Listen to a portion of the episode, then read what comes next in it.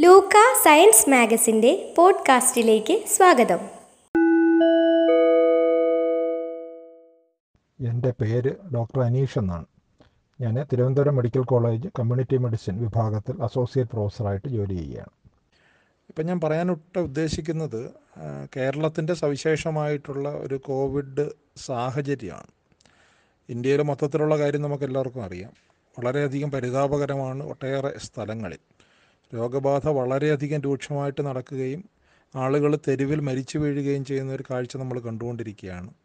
അവശ്യം ആളുകൾക്ക് വേണ്ട സേവനങ്ങളായിട്ടുള്ള മരുന്നുകൾ ഈ ഓക്സിജൻ തുടങ്ങിയ കാര്യങ്ങളൊന്നും തന്നെ നമുക്ക് ആൾക്കാർക്ക് ലഭ്യമാക്കാനായിട്ട് കഴിയുന്നില്ല.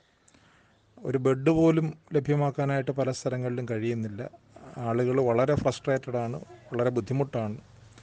രോഗബാധ കുറയ്ക്കുന്നതിനാവശ്യമായിട്ടുള്ള വാക്സിനേഷൻ പോലെയുള്ള സംവിധാനങ്ങളും ഒരുക്കാനായിട്ട് സർക്കാരിന് പല സ്ഥലങ്ങളിലും കഴിയുന്നില്ല. കേരളത്തെ സംബന്ധിച്ച് നോക്കുമ്പോൾ നമുക്ക് ഇതുവരെയുള്ള നമ്മുടെ അനുഭവത്തിൽ നിന്നും ഇപ്പോൾ രോഗികളുടെ എണ്ണം വളരെ കൂടുതലാണ്. ഇപ്പോൾ ഇന്നിപ്പോൾ ഇരുപത്തി ആറായിരത്തി ചില്ലുവാനും രോഗികൾ ഇന്ന് നമ്മൾ കണ്ടെത്തിയിട്ടുണ്ട്. ഇരുപത്തി അയ്യായിരം അല്ലെ ഇരുപത്തി ആറായിരം രോഗികളെന്ന് പറയുമ്പോൾ അവർ സാങ്കേതികമായിട്ട് മാത്രമാണ് രോഗികൾ. അവരിൽ സിംഹഭാഗം ആളുകൾക്കും പ്രത്യേകിച്ച് രോഗലക്ഷണങ്ങളൊന്നും തന്നെ ഇല്ല. അവർ കുറച്ച് ദിവസം വീടുകളിൽ ക്വാറന്റൈനിൽ അല്ലെങ്കിൽ ഐസൊലേഷനിൽ മാറി നിൽക്കണം എന്നുള്ളതിൽ കവിഞ്ഞ് അവർക്ക് കാര്യമായ പ്രശ്നങ്ങളൊന്നും ഉണ്ടാകില്ല. അതിലെ ഒരു ചെറിയ ശതമാനം മാത്രമേ ആശുപത്രികളിൽ എത്തുകയുള്ളൂ. അതിൽ തന്നെ ചെറിയൊരു ശതമാനം ആളുകൾക്ക് മാത്രമേ ക്രിട്ടിക്കൽ കെയറോ അതുപോലെയുള്ള സൗകര്യങ്ങൾ ഒരുക്കേണ്ടതായിട്ട് വരികയുള്ളൂ എന്നുള്ളതുകൊണ്ടാണ് നമ്മൾ പിടിച്ചു നിൽക്കുന്നത്. എങ്കിൽ പോലും നമ്മുടെ ആശുപത്രികളും നമ്മുടെ ഐ സി യു ബെഡുകളും ഒക്കെ വളരെ വേഗത്തിൽ നിറഞ്ഞുകൊണ്ടിരിക്കുകയാണ്. വളരെ ശ്രദ്ധിച്ചില്ല എന്നുണ്ടെങ്കിൽ കാര്യങ്ങൾ കൈവിട്ട് പോക പോകാൻ ഇനിയുമുള്ള ദിവസങ്ങൾ നമ്മൾ സാക്ഷിയാകേണ്ടതായിട്ട് വരും. എങ്കിൽ പോലും ഇന്നിപ്പോൾ മഹാരാഷ്ട്രയിൽ അറുപത്തി അയ്യായിരം കേസുകൾ റിപ്പോർട്ട് ചെയ്യുന്നു. കേരളത്തിൽ ഇരുപത്തി അയ്യായിരം കേസുകൾ റിപ്പോർട്ട് ചെയ്യുന്നു. അപ്പോൾ നമ്മൾ നോക്കുമ്പോൾ നമുക്ക് തോന്നും മഹാരാഷ്ട്രയുമായിട്ട് മഹാരാഷ്ട്ര കുറച്ചുകൂടെ വലിയ ഒരു സംസ്ഥാനമാണ്. മഹാരാഷ്ട്രയുടെ പോലെ തന്നെ ഒരു സാഹചര്യമാണ് കേരളത്തിൽ നിലനിൽക്കുന്നത് എന്നൊക്കെ തോന്നാം. കാരണം ഇരുപത്തി അയ്യായിരവും അറുപത്തി അയ്യായിരവും തമ്മിലുള്ള ദൈർഘ്യം നമ്മൾ നോക്കുമ്പോൾ ഒരു നാൽപ്പതിനായിരത്തിന്റെ വ്യത്യാസം മാത്രമാണുള്ളത്. പക്ഷെ സത്യത്തിൽ അങ്ങനെയല്ല. മഹാരാഷ്ട്രയിൽ അറുപത്തി അയ്യായിരം രോഗികൾ കേസുകൾ റിപ്പോർട്ട് ചെയ്യുന്നു എന്ന് പറയുമ്പോൾ മിക്കപ്പോഴും ആശുപത്രികളിൽ വരുന്ന രോഗികളുടെ എണ്ണമാണത്. അതിന്റെ എത്രയോ പതിന്മടങ്ങ് കേസുകൾ രോഗികൾ ആ സംസ്ഥാനത്ത് റിപ്പോർട്ട് ചെയ്യുന്നുണ്ട്. മറ്റ് ഇന്ത്യൻ സംസ്ഥാനങ്ങളിലും അതുതന്നെയാണ് ഗതി.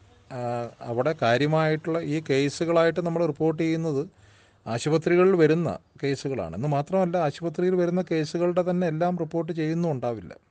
അപ്പോൾ ഒരു ഉദാഹരണം പറഞ്ഞു കഴിഞ്ഞാൽ ഒരു വീട്ടിൽ നിന്നും ഒരു നൂറ് മൂർഖൻ പാമ്പിനെ കിട്ടുന്നതും മറ്റൊരു വീട്ടിൽ നിന്നും നൂറ് വളരെ വിഷം കുറവുള്ള ഏതെങ്കിലും ഒരു ജീവിയെ കിട്ടുന്നതും ഒരു തമ്മിലുള്ള വ്യത്യാസം പോലെയാണിത്. നമ്മുടെ നാട്ടിൽ ഇരുപത്തി അയ്യായിരം എന്ന് പറയുന്ന നമ്പർ ഒരു സാങ്കേതിക നമ്പർ മാത്രമാണ്. പക്ഷേ ഒരു ചെറിയ ശതമാനം ആളുകൾ ആശുപത്രിയിൽ എത്തുന്നുള്ളൂ. പക്ഷേ നാളെ ഈ എണ്ണം വീണ്ടും കൂടിയാൽ നമ്മൾ വളരെ അപകടകരമായിട്ടുള്ള ഒരവസ്ഥയിലേക്ക് എത്തും. നമ്മുടെ നാട്ടിലും ആശുപത്രികൾ വളരെ സുസജ്ജം എന്ന് പറയാനായിട്ട് കഴിയില്ല. കോവിഡിന്റെ പശ്ചാത്തലത്തിൽ ഒട്ടനവധി ആശുപത്രികൾ നമ്മൾ ഒരുക്കിയിട്ടുണ്ട്. ബെഡുകൾ ആവശ്യത്തിന് കഴിയുന്നത്ര നമ്മൾ സംഭരിച്ചിട്ടുണ്ട്. വാക്സിനേഷൻ പോലെയുള്ള സങ്കേതങ്ങൾ ഒട്ടും പാഴാക്കാതെ ഇന്ത്യയിൽ ഒരു ഡോസ് വാക്സിൻ പോലും പാഴാക്കാതെ നമ്മളാണ് ആളുകൾക്ക് കൊടുത്തിട്ടുള്ളത്. അത് വളരെ ക്രിയാത്മകമായിട്ട് കഴിയുന്നത്ര പ്രായാധിക്യമുള്ള ആളുകൾക്കും രോഗികൾക്കും കൊടുക്കുകയും അവരുടെ ജീവനെ സംരക്ഷിക്കാൻ നമ്മളാൽ കഴിയുന്ന കാര്യങ്ങൾ നമ്മൾ ചെയ്യുകയും ചെയ്തിട്ടുണ്ട്. കഴിഞ്ഞ ദിവസം തിരുവനന്തപുരം മെഡിക്കൽ കോളേജിലെ ഒരു റിവ്യൂ മീറ്റിങ്ങിൽ പങ്കെടുക്കാൻ ഒരു അവസരം ഉണ്ടായി. അപ്പോൾ മനസ്സിലായ ഒരു കാര്യം നൂറ്റൻപതോളം ആളുകൾ തിരുവനന്തപുരം മെഡിക്കൽ കോളേജിൽ ഐ സിയുവിൽ കിടക്കുന്നുണ്ട്. അതിൽ കൂടുതൽ ആളുകളും പ്രായാധിക്യമുള്ള ഉള്ളവരും മറ്റ് രോഗങ്ങളുള്ളവരുമാണ്. കാരണം സാധാരണ കോവിഡിൽ ഐ സി യു വാസം വേണ്ടി വരുന്നത് അല്ലെങ്കിൽ അത്തരത്തിലുള്ള ഗുരുതരമായിട്ടുള്ള അവസ്ഥയിലേക്ക് എത്തുന്നത് പ്രായാധിക്യമുള്ള ആളുകളും രോഗികളുമാണ് എന്നുള്ളതുകൊണ്ടാണ് പക്ഷേ അതിൽ ഒരാൾ മാത്രമാണ് വാക്സിൻ സ്വീകരിച്ചിട്ടുള്ളത്. അതായത് വാക്സിൻ തീർച്ചയായിട്ടും ഗുരുതരമായിട്ടുള്ള രോഗങ്ങളിൽ നിന്ന് നമ്മെ സംരക്ഷിക്കുന്നുണ്ട്. വാക്സിൻ ലഭ്യമായിരുന്ന സാഹചര്യത്തിൽ ഇപ്പോഴും കുറച്ചൊക്കെ ലഭ്യമാണ്. അത് വളരെ കാര്യക്ഷമമായിട്ട് പ്രായാധിക്യമുള്ള ആളുകൾക്കും രോഗികൾക്കും കൊടുക്കാനായിട്ട് കഴിഞ്ഞു എന്നതിലൂടെ തന്നെ നമ്മൾ ആയിരക്കണക്കിന് ജീവനെ രക്ഷിക്ക രക്ഷിച്ചെടുക്കാനായിട്ട് നമുക്ക് കഴിഞ്ഞിട്ടുണ്ട്. നമ്മൾ നടത്തിയിട്ടുള്ള ചില പ്രവർത്തനങ്ങളുടെ ചില കാര്യങ്ങൾ ഞാൻ പറഞ്ഞു എന്ന് മാത്രമേ ഉള്ളൂ. അല്ലാതെ തന്നെ നമുക്കറിയാം നമ്മൾ ഒട്ടനവധി പ്രവർത്തനങ്ങൾ നടത്തിയിട്ടുണ്ട് എന്നുള്ളത്. സാമൂഹ്യമായിട്ട് നോക്കുമ്പോൾ നമ്മൾ ആളുകളുടെ ഭക്ഷണമാണെങ്കിലും ആളുകളുടെ ജീവിതം മുന്നോട്ട് കൊണ്ടുപോകുന്നതിനാണെങ്കിലും കോവിഡ് കാലത്തും പ്രഥമ പരിഗണന നൽകുകയും നമ്മളത് കരുതലോടുകൂടി നമുക്ക് മുന്നോട്ട് കൊണ്ടുപോകാനായിട്ട് കഴിഞ്ഞിട്ടുണ്ട്. അപ്പോൾ മറ്റ് ഇടങ്ങളുമായിട്ട് താരതമ്യം ചെയ്യുമ്പോൾ കോവിഡിന്റെ ഒരു സാഹചര്യത്തിൽ ഒരു താരതമ്യത്തിന് സത്യത്തിൽ വളരെ വലിയ ഒരു ഒരു പ്രാധാന്യമില്ല എന്നാണ് ഞാൻ മനസ്സിലാക്കുന്നത്. കാരണം നമ്മളെല്ലാവരും ഒറ്റക്കെട്ടായിട്ട് നേരിടേണ്ട ഒരു പ്രശ്നമാണ്. ഒരു സമൂഹത്തിന് മാത്രമായിട്ട് അതിജീവിച്ച് നിൽക്കാനായിട്ട് കഴിയില്ല. വളരെ വേഗത്തിൽ ഉത്തരേന്ത്യൻ സംസ്ഥാനങ്ങളിൽ രോഗവ്യാപനം ഉണ്ടായിക്കഴിഞ്ഞാൽ ആ രോഗവ്യാപനത്തിന്റെ ഭാഗമായിട്ടുണ്ടാകുന്ന ജനിതക വ്യതിയാനങ്ങൾ അവിടെ നിന്ന് വരുന്ന അതിഥി തൊഴിലാളികൾ വഴിയായിട്ട് നമ്മുടെ സമൂഹത്തിൽ തൻ വന്നു ചേരുകയും നമ്മുടെ സമൂഹത്തിലും വളരെ വേഗത്തിൽ രോഗവ്യാപനത്തിന് കാരണമാവുകയൊക്കെ ചെയ്യും. അപ്പോൾ ഇന്ത്യയിലെ മറ്റ് സ്ഥലങ്ങളിൽ രോഗവ്യാപനം കുറഞ്ഞു നിൽക്കേണ്ടത് വളരെ വളരെ അത്യാവശ്യമാണ്. എങ്കിലും കേരളം ഇതിനെ നേരിടുമ്പോൾ അതിന് സവിശേഷമായിട്ടുള്ള ചില അർത്ഥതലങ്ങളുണ്ട് നമ്മൾ മനസ്സിലാക്കുന്നുണ്ട്.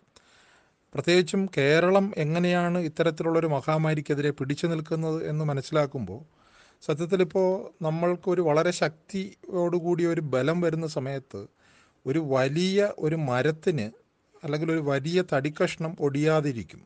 പക്ഷെ ചെറിയ ചുള്ളിക്കമ്പുകൾ ഒടിഞ്ഞു പോകും. പക്ഷെ നമുക്കറിയാം ചെറിയ ചുള്ളിക്കമ്പുകൾ കൂട്ടിക്കെട്ടിക്കഴിഞ്ഞാൽ അതിന് പലപ്പോഴും ഒരു തടിക്കഷ്ണത്തിനേക്കാൾ ബലമുണ്ട് എന്ന് നമ്മൾ പറയാറുണ്ട്. അതിനാണ് നമ്മൾ ഐകമത്യം മഹാബലം എന്നൊക്കെ ഉള്ള ഒരു പഴഞ്ചൊല്ലുകൾ കൊണ്ട് നമ്മൾ ഉദ്ദേശിക്കുന്നത് അതാണ്. കേരളത്തിന്റെ കോവിഡ് കോവിഡിന്റെ കാര്യത്തിൽ മാത്രമല്ല കേരളത്തിന്റെ ആരോഗ്യ പരിരക്ഷ നിലനിൽക്കുന്നത് ഇതുപോലെയുള്ള ചെറിയ ചുള്ളിക്കമ്പുകൾ അനേകം എണ്ണം ഒരുമിച്ച് കൂട്ടിക്കെട്ടുന്നതിലൂടെയാണ്. സത്യത്തിൽ നമ്മളുടെ രാഷ്ട്രീയ ബോധമാണ് പ്രധാനമായിട്ട് നമ്മളെ ആ കൂട്ടിക്കെട്ടലിന് സഹായിക്കുന്നത്. ഇവിടെ ഇപ്പം ഞാൻ ഈ വലിയ മരക്കഷ്ണം എന്നുള്ളതുകൊണ്ട് ഉദ്ദേശിക്കുന്നത് വളരെ വലിയ ആരോഗ്യ സംവിധാനങ്ങളുള്ള മറ്റ് രാജ്യങ്ങളാണ്. ഇന്ത്യയെ പോലുള്ള രാജ്യങ്ങളല്ല. യൂറോപ്യൻ രാജ്യങ്ങളും സ്കാൻഡിനേവിയൻ രാജ്യങ്ങളും അമേരിക്കയും അതുപോലെയുള്ള രാജ്യങ്ങൾ സത്യത്തിൽ വലിയ മരക്കഷ്ണങ്ങൾ പോലെയാണ്. അവിടെ ധാരാളം ആശുപത്രികളുണ്ട് ധാരാളം വെന്റിലേറ്ററുകളുണ്ട് രോഗചികിത്സയ്ക്കാനുള്ള ഒരുപാട് സംവിധാനങ്ങളുണ്ട്. അത് വേണമെങ്കിൽ വളരെ വേഗത്തിൽ ഉൽപ്പാദിപ്പിക്കാനുള്ള കഴിവുണ്ട് അതിനുള്ള സാമ്പത്തിക ശേഷിയുണ്ട്. പക്ഷേ അങ്ങനെയുള്ള നാടുകൾ പോലും രോഗവ്യാപനം എന്ന് പറയുന്ന അല്ലെങ്കിൽ കോവിഡ് വ്യാപനം എന്ന് പറയുന്ന വളരെ വലിയ ശക്തിക്ക് മുമ്പിൽ ഒടിഞ്ഞു പോകുന്ന കാഴ്ച നമ്മൾ കണ്ടു. എന്നിട്ടും നമ്മുടെ നാട് പിടിച്ചു നിൽക്കുന്നതിനുള്ള പ്രധാനപ്പെട്ട കാരണം നമ്മുടെ നാട്ടിൽ ഇതൊന്നും ഇല്ല എന്നുള്ളത് നമ്മളുടെ ഒരു സവിശേഷതയോ നമ്മൾക്കുള്ളൊരു ഗുണം ഉണ്ടാക്കുന്ന കാര്യമോ അല്ല. തീർച്ചയായിട്ടും കഴിയുന്നത്ര ഇതുപോലുള്ള സംവിധാനങ്ങൾ ഒരുക്കാനായിട്ട് നമ്മൾ ശ്രദ്ധിക്കേണ്ടതായിട്ടുണ്ട്. അതിനാണ് നമ്മൾ ശ്രദ്ധിച്ചുകൊണ്ടിരിക്കുന്നത്. അതിന്റെ ഭാഗമായിട്ടൊക്കെയാണ് നമ്മൾ നമ്മളുടെ ഓക്സിജൻ ആണല്ലോ ഏറ്റവും ആവശ്യം ഈ രോഗത്തിന്റെ ചികിത്സയെ സംബന്ധിച്ചിടത്തോളം. നമ്മൾക്കുള്ള രോഗികൾക്ക് രോഗികളുടെ ഇപ്പോഴത്തെ എണ്ണം ഒരു നാലരട്ടി കൂടിയാൽ പോലും ആവശ്യത്തിന് ഓക്സിജൻ കിട്ടുന്ന രീതിയിലുള്ള കാര്യങ്ങളൊക്കെ സജ്ജീകരിച്ച് വെച്ചിരിക്കുന്നത് സത്യത്തിൽ അതുകൊണ്ടാണ്. പക്ഷെ അതിനൊക്കെ പുറമേ നമ്മുടെ നാട് ഞാൻ നേരത്തെ സൂചിപ്പിച്ചതുപോലെ ചെറിയ ചുള്ളിക്കമ്പുകൾ ചേർത്ത് കെട്ടിവെച്ചിരിക്കുന്ന ഒരു വലിയ ഒരു വിറക് കെട്ടുപോലെയാണ്. അതിനെ ഒടിച്ചു കളയാൻ സാധാരണ ഒരു ശക്തിക്ക് വളരെ ബുദ്ധിമുട്ടാണ്. കാരണം ഇവിടെ രോഗപ്രതിരോധം നടത്തുന്നത് ഇവിടെയുള്ള ആശുപത്രികളോ ഡോക്ടർമാരോ നഴ്സുമാരോ അല്ല. ഒരർത്ഥത്തിൽ പറഞ്ഞാൽ അവർ മാത്രമല്ല. അവരും ഈ പറയുന്ന ചുള്ളിക്കെട്ട് കമ്പിലെ ഓരോ കഷ്ണങ്ങളായിട്ട് അവരും പ്രവർത്തിക്കുന്നുണ്ട് എന്നുള്ളത് തീർച്ചയായിട്ടും പ്രാധാന്യമുള്ളതാണ്.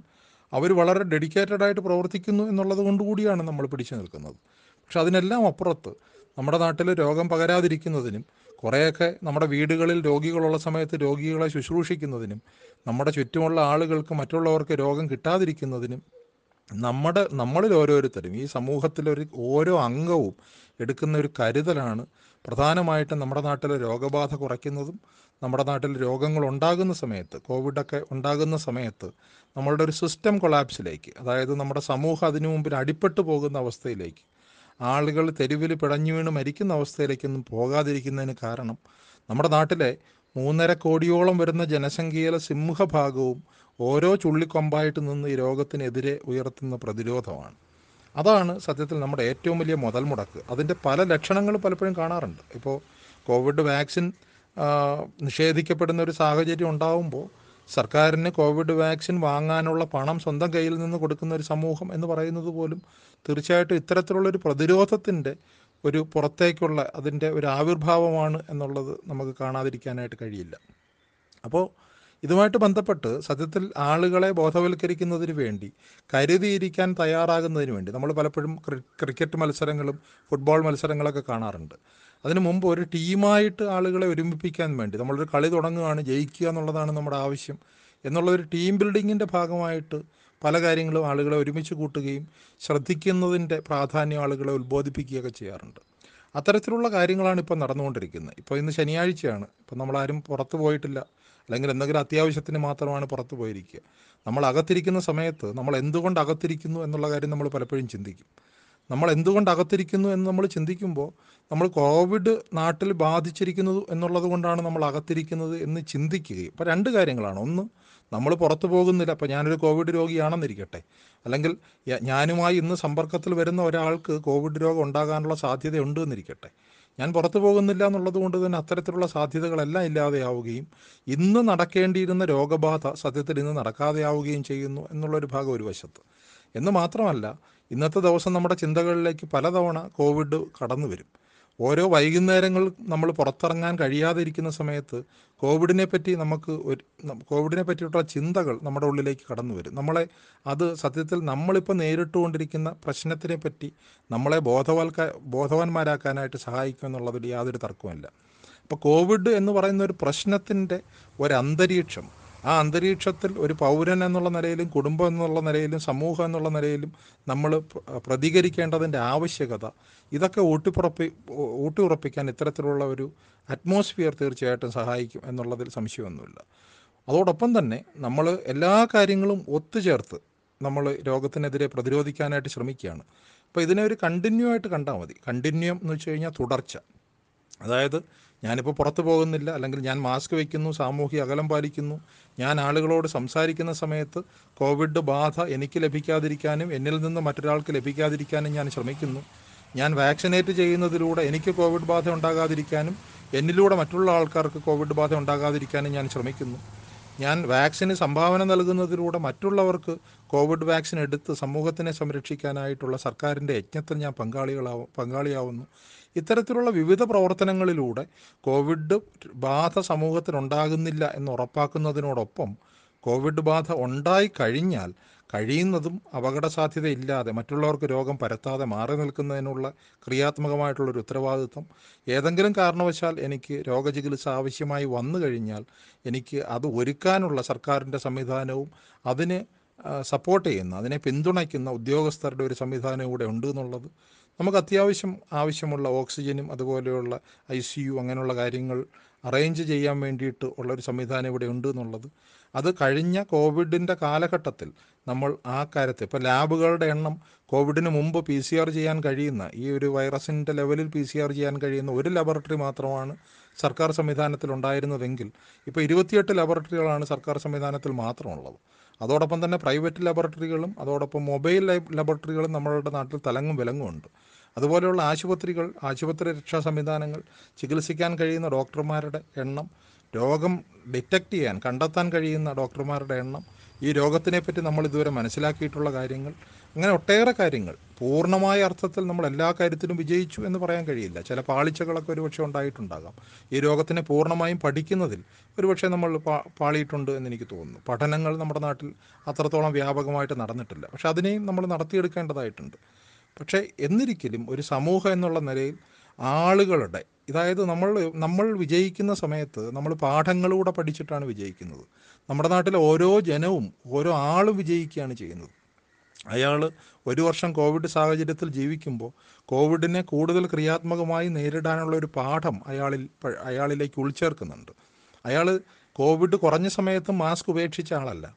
കോവിഡ് കൂടെയുണ്ട്. ഇത് ഏത് സമയത്തും തിരിച്ചു വരികയും അപകടപ്പെടുത്തുകയും ചെയ്യും എന്നുള്ള ഓർമ്മപ്പെടുത്തലോടുകൂടി കോവിഡ് കുറഞ്ഞ സമയത്തും ജീവിച്ച നാടുകളാണ് ആളുകളാണ് നമ്മൾ നമ്മൾ എന്നുള്ളത് മറക്കാനായിട്ട് പാടില്ല. രോഗം വ്യാപിക്കുന്ന സമയത്ത് രോഗത്തിനെ കണ്ട് ഭയചകിതരായിട്ട് നമ്മൾ രോഗത്തിന് കീഴടങ്ങുകയും രോഗം പിന്മാറുന്ന സമയത്ത് വീണ്ടും രോഗത്തിന് രോഗം പിടിപെടാനുള്ള ഒരു സാഹചര്യത്തിലേക്ക് നടന്നെടുക്കുകയും ചെയ്യുന്ന ഒരു ജനവിഭാഗമല്ല കേരളത്തിലുള്ളത് എന്നുള്ളത് നമുക്ക് എല്ലാവർക്കും അഭിമാനം നൽകുന്ന കാര്യമാണ്. അപ്പോൾ തുടർന്നും തീർച്ചയായിട്ടും നമ്മൾ അതിജീവിക്കുക തന്നെ ചെയ്യും. അപ്പോൾ തുടർന്നും എല്ലാ ആളുകളും നമ്മളിപ്പോൾ തൽക്കാലം നമ്മളെ നമ്മുടെ നാട്ടിൽ നമ്മുടെ ആളുകളുടെ ജീവനും സ്വത്തിനും ഭീഷണിയാകുന്ന ഏറ്റവും വലിയ പ്രശ്നം കോവിഡ് പത്തൊമ്പത് മഹാമാരിയാണ്. അപ്പോൾ അതിനെ പിടിച്ചു കെട്ടുക എന്നുള്ള ശ്രമത്തിൽ എല്ലാ രാഷ്ട്രീയ കക്ഷികളും എല്ലാ സാമൂഹിക ശക്തികളും എല്ലാ കുടുംബങ്ങളും എല്ലാവരും അണിനിരക്കണം. ഓരോരുത്തരും കോവിഡിന്റെ പടയാളിയായിട്ട് മാറണം എന്നുള്ളതാണ് എല്ലാ ആളുകളോടും എനിക്ക് അഭ്യർത്ഥിക്കാനുള്ളത്. നമുക്കറിയാവുന്ന കാര്യങ്ങൾ ആളുകളോട് പറയുക. അത് പൊതു നിരത്തിൽ അല്ലെങ്കിൽ നമ്മളോട് സംസാരിക്കാനായിട്ട് പോകുന്ന ഒരാൾ മാസ്ക് വെച്ചിട്ടില്ലെങ്കിൽ സ്നേഹപൂർവം അത് ഓർമ്മിപ്പിക്കുന്നത് പോലും സത്യത്തിലൊരു വളരെ വലിയ കോവിഡ് പ്രവർത്തനമാണ്. അപ്പോൾ എല്ലാ ആളുകളും കോവിഡ് വാറിയേഴ്സായിട്ട് മാറുകയും മാറുന്ന ഒരു സാഹചര്യത്തിൽ തീർച്ചയായിട്ടും ഈ രോഗത്തിന് നമ്മുടെ ചുറ്റും മഹാമാരി ഇങ്ങനെ തിരമാല പോലെ ഗർജിച്ചാർക്കുന്ന സമയത്തും ഒരു തുരുത്തായിട്ട് അവശേഷിക്കാനായിട്ട് നമുക്ക് കഴിയും. അതോടൊപ്പം ഞാൻ ഒന്നുകൂടി ഓർമ്മിപ്പിക്കുന്നു നമ്മളൊരു തുരുത്തായിട്ട് അവശേ അവശേഷിക്കുന്നു എന്നുള്ളതിൽ മാത്രമല്ല മറ്റ് നാടുകൾക്ക് എന്താണ് ചെയ്യേണ്ടതെന്ന് കാണിച്ചു കൊടുക്കുകയും ആ നാടുകളിൽ രോഗവ്യാപനം കുറയ്ക്കുകയും ചെയ്യാനുള്ള ഒരു മാതൃക രൂപപ്പെടുത്തുക എന്നുള്ളത് കൂടിയാണ് തീർച്ചയായിട്ടും നമ്മളുടെ ഇത്തവണത്തെ ഉത്തരവാദിത്വവും കടമയും. റേഡിയോ ലൂക്കയുടെ അടുത്ത എപ്പിസോഡിനായി കാത്തിരിക്കുക. ലൂക്ക ശാസ്ത്രത്തിന്റെ ജനപക്ഷ വായന